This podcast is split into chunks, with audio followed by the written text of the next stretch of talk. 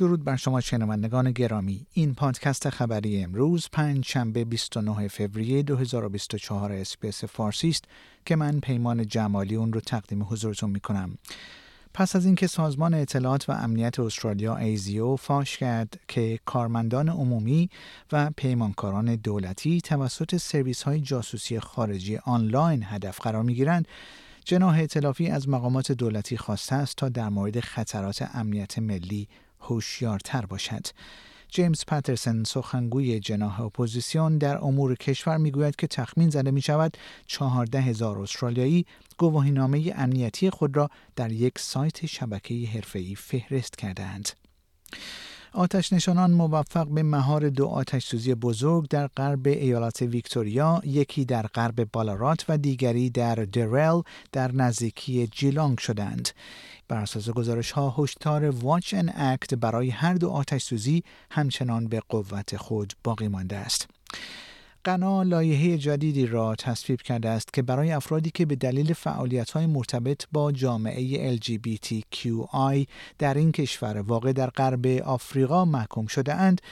محکومیت های طولانی تر زندان تعیین می کند. سکس همجنسگرایان در حال حاضر در این کشور تا سه سال حبس دارد اما در لاهه جدید همچنین برای آنچه که ادعا می شود ترویج حمایت یا حمایت عمدی از فعالیت های این گروه است تا پنج سال زندان تعیین شده است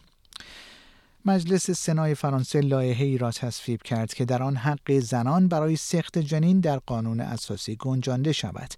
این رأی به وعده امانوئل مکرون رئیس جمهور فرانسه در پاسخ به عقب نشینی از حقوق سخت جنین در ایالات متحده کمک می کند زیرا مجلس ملی فرانسه با اکثریت قاطع این پیشنهاد را در ژانویه تصویب کرد.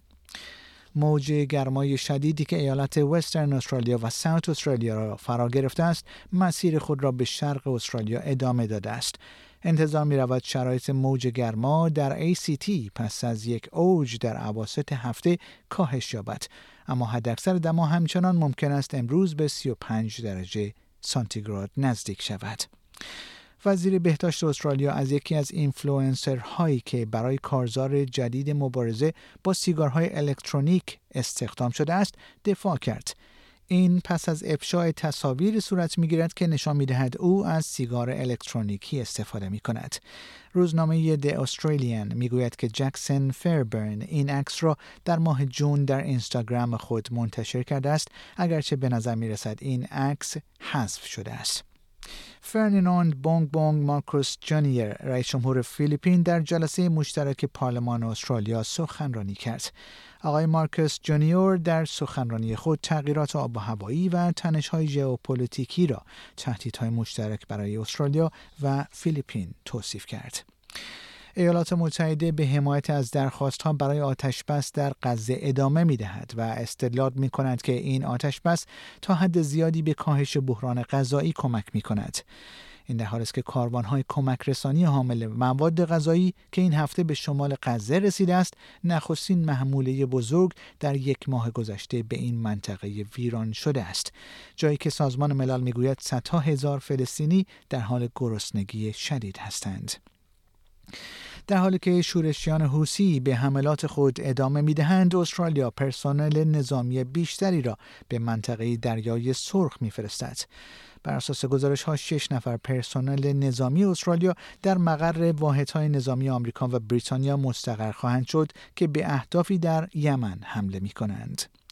کارکنان بهداشتی در 16 بیمارستان در ایالت نیو ساوت ولز اعلام کردند که در اعتراض به افزایش هزینه های پارکینگ کار خود را کنار خواهند گذاشت.